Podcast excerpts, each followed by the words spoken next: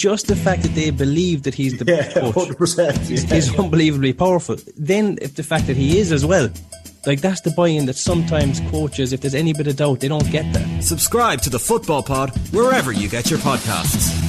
OTB AM with Gillette Labs. Get the ultimate shave or your money back. Neon Night Edition available now.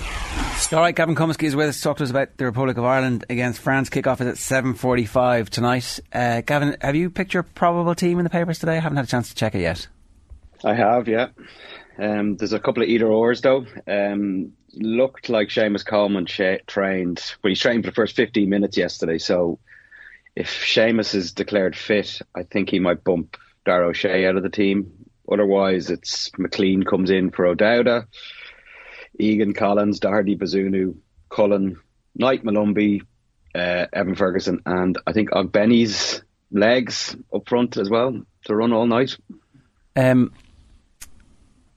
it's interesting, right? Because Vinny Perth has been in for the last couple of weeks, and he thought that Adam Idah, if he was fully fit, was actually going to be the first choice for the the games, and that actually there might be a, a sense of perhaps holding Evan Ferguson in reserve, which. You know, we were talking to him. It's like that. That is a tricky high wire act to play when you're a manager who has very fragile confidence, particularly from um, the the press pack. And if you were not to pick your Wunderkind for the big game, it would just seem like a kind of you know very risky high wire act. That's that's crazy.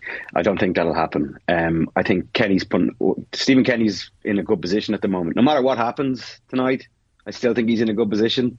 Like you saw what happened to the Dutch. There's absolutely it's very hard to see how Ireland can Ireland can avoid a four 0 defeat, but there's no like a two 0 defeat or a three 0 defeat. Like most teams in the world should be will have to would have to swallow that. Um, I think honestly, back in December when Kenny was plotting this game and with Keith Andrews and John O'Shea, I do think that they considered Adam Idah as the, the perfect outball guy up front on his own with maybe Benny or Obafemi off him. Um, he was beginning to play for Norwich again. I, I watched one Norwich game and he wasn't playing well. He hasn't. Kenny says he's he, Adam Idah's been consistently in the Norwich team. He hasn't been a couple of ninety minutes in a row, but one goal since December. Um, no, uh, Idah is fit again now. He has recovered from that foot injury, and I think before Evan Ferguson starts scoring goals and start doing, start proving himself to be a Premier League caliber striker, yeah, it was going to be Ferguson off the bench with Idah. But then that's all changed since he's got he start going on this goal spree since New Year's Eve against Arsenal. So, God, if if he held Ferguson tonight, um, he really needs a result. Yeah, You can't leave him out, can you? No, I don't think so. Uh, there was the other um, thing that uh, Vinny was talking about was perhaps like having a, a, a- a box of four midfielders, and so um, it, you could play Knight and Molumby and Cullen and maybe Smallbone or somebody else in that role. So it's it's actually they're kind of it's two tens behind Ferguson as a an outlet. So you don't actually play a second striker, and then you have Ogbene in reserve, uh, and you have Obafemi in reserve if you want it. But that you've got a lot of hard running midfield power uh, to try and counteract what France is going to do tonight, which is obviously very very difficult because they're so bloody good. Yeah, yeah. Um, that's not a bad idea, and that wouldn't be alien to this squad because before they went three five two, that was the the two tens behind the striker was how they played against say Serbia at home, Portugal at home, and that was how they showed out. And Idah was very good in that system, but uh, yeah, that's I think three in midfield is enough. Well, yeah, this is the thing. Do you play like Ferguson is a kind of a 9 10, 10 so you uh, that's why Ob- Obafemi has a chance, but tonight's a night for work and running and athleticism and staying focused in a game. Obafemi, I think, is definitely the future of Irish football, but I don't know if he's the man for tonight. Um, I don't see how he, he hasn't shown enough for Burnley to convince me that against the Champions League, fully stocked Champions League 11, he's going to um, make an impact. So I think it's, um, I think it's a, like Kenny's right when he, he plants his flag and goes, we're not going to go backwards. We are a team that will. He said he was one of the Ireland, one of the best passing teams in Europe, which is plainly not true. Um, I think he kind of created a rod for him, for his back there with that comment yesterday. But otherwise, um, it was great to hear what he said. It was really bullish. It was really a, kind of a battle cry going, we're, we're going to stay true to our principles that we've developed over the last two and a half years. Um, so yeah, if there's if there is a box in midfield, if it is a three three two two one system, that's fine. They've done it before. They only kind of went away from that in the last year. So yeah, that's understandable. When you say Gavin, it's a night for, for work and running, it's almost like a blueprint for Will Smallbone's game. And he'd probably consider himself unlucky not getting into the team tonight, given his performance against Latvia, albeit being a friendly. But I guess the problem there is who do you leave out? Yeah, I think it's ideal for. I don't think it's ideal for Will Smallbone simply because he's the kind of player that needs to be on the ball, and I just don't see how he gets on the ball with Rabiot to mm. And even Griezmann, see the way Griezmann created the first goal by slipping back in and putting in a slight tackle on that poor Ajax midfielder. Um, so, no, Knight and Molumby are running machines week in, week out. Granted, in League One for Knight and and Molumby at, in the Championship, but they are they will they will run themselves into the ground. Um, they have Josh Cullen then sitting in behind them, and that does bring us a, a, a relative security.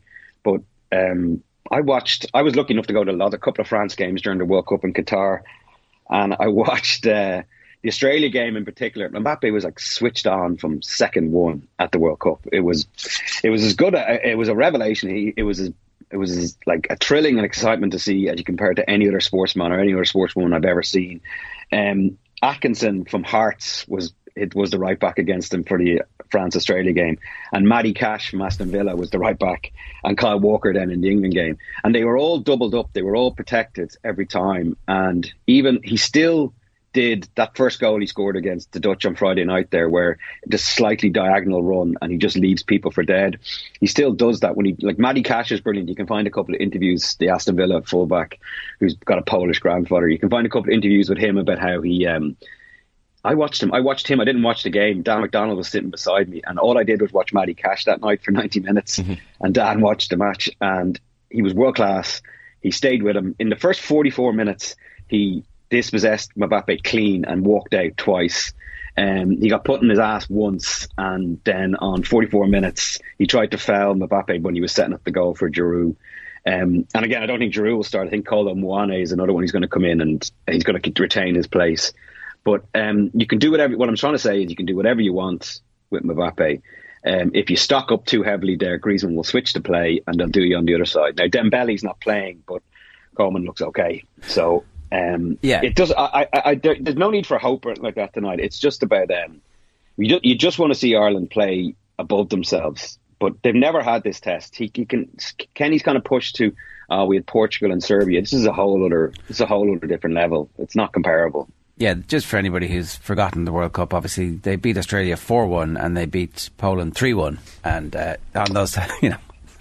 And like Matty Cash, I, I, I, swear to God, go back and watch this. He had the game of his life at right back, and Mbappe got two goals and an assist and destroyed him two, three times. And there was about another six occasions where he was just world class, where we're reading the play and tackles. So the, the range of outcomes here does include us getting absolutely annihilated like you know, there is a possibility. Mbappe's talking about um, trying to break the 41 goals uh, to catch Platini in the the Roll of Honour as he tracks down those records, and he seems to be very enthusiastically chasing those records as opposed to just being kind of manufactured. Um, so it, it, it's not beyond the bounds of possibility that they absolutely kill us tonight.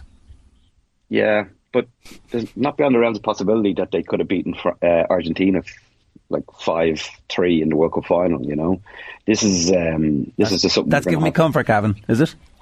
yeah. Um, look, a bit more optimism, lads. Come on. No, I think, I, look, I think, I think it's important to set the, the scene. Yeah, here. of course. Like, yeah, yeah. We, this isn't a back to the wall heroic nil all likely. That's very, very unlikely. Like he could, he could score five goals and catch Griezmann. But um, when I was writing the preview about this game, you have to be first of all, you have to be you have to deal with reality. And then you have to deal with the greatest Irish qualification performances ever. And none of them, we didn't see them coming. Like we, I remember 2001, September 2001. We didn't see that performance against the Dutch coming. What we knew was we'd be competitive, and, and the Netherlands would have to earn their right to go to that World Cup.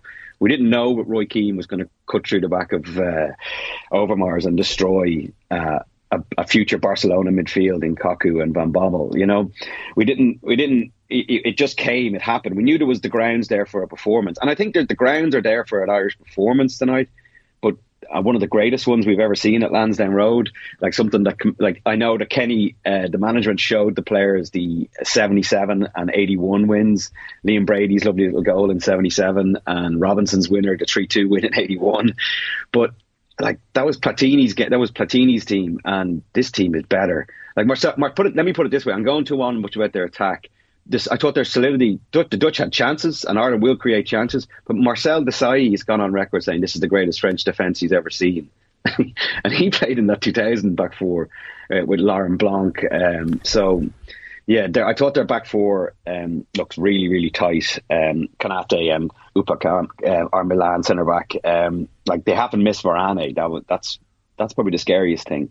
So yeah, we have to be realistic, but special Lansdowne days do come from mm. people like me saying they've no chance in 10 hours before kickoff, you know? So, you know, that's these days, there is the possibility for it to happen. And as Kenny said, the atmosphere will be electric. But he, he also said we're one of the best, better passing teams yeah, in Europe. So, I, I, think the atmosphere will be very good. I think that uh, the crowd will definitely get behind them, and I think that you know we, we can hope. One one thing you, you're talking about uh, if Coleman plays, it's in the three as opposed to the right wing back. Is that your instinct at the moment? Well, for starters, he's played in the three. Well, no, he, sorry. Last at the end of last year, he did play. He played right wing back, but he's got a tie strain, so you're not going to play him right wing back. And also, he's proven himself decent there in that centre of the three. Also, he's such an influential figure. If he did, did get through that training session we watched yesterday, we saw 15 minutes of it. He got through the other 45 minutes of it. I just thought Dara O'Shea's distribution was poor. I thought Alabama Delhi was poor against Latvia. Um, he looked a bit rusty. He was struggled in the air. But O'Shea, who's normally such a good passer, was you have to judge him on what we saw. And Egan comes in is nailed on. Nathan Collins is nailed on. And Dara O'Shea w- probably is favourite, but if Seamus Coleman is fit, you just can't go into a game of this magnitude without someone of his experience. Um, and he's having, he's having a grand season. He's playing Premier League all the time because that young Scottish right back at Everton is injured. So, yeah, I'd, I'd go with Coleman. I think you have to lean into all your strengths here um, for this one, um, every single one of them. And Will Smallbone, yeah, you make a good point about him, but just this is a whole different level of quality. And Will Smallbone's all about, you saw how great he was just in that little inside right channel. Um, yeah, maybe, but I think Molumby and Knight because Ireland just won't have the ball. Maybe although the French do, the French do let you have it a little bit. So we'll see if we are as of the standard European level passing football nation tonight. We'll find out pretty quickly. It's grand. It'll be, it'll be nil nil with ten minutes left, and Mikey Johnston will come on and take a few, take them on with a few runs, and that'll be grand. But uh, I wish he, Mikey Johnston got name checked by Deschamps, by the way, by Deschamps last right. night. Um, yeah, we it was like it, the circus is definitely in town. I was in the Aviva yesterday about six o'clock, and uh, Mbappe was up first, and they tried to do a rehash. The French media tried to do a rehash of that his State of the Nation last Thursday, where they were throwing political questions at him and all that. And they were going, "Oh, so you're up again? You're not going to share the leadership?" And he was like, "Look, I'm the captain. My manager has asked me to come forward." He switched into English, perfectly fluent English. He's ready to break America in uh, 2026. But Deschamps, um, neither of them fell into the old trap. You know, the British style. We expect Ireland to be um, aggressive and strong. They said the opposite. Both of them were briefed on that one, not to not to give motivation to the crowd straight away or motivation to the team. They said Ireland are not just a robust team anymore. They're, uh, we watched them; they played three at the back, and they're both their eyebrows raised when they were saying this.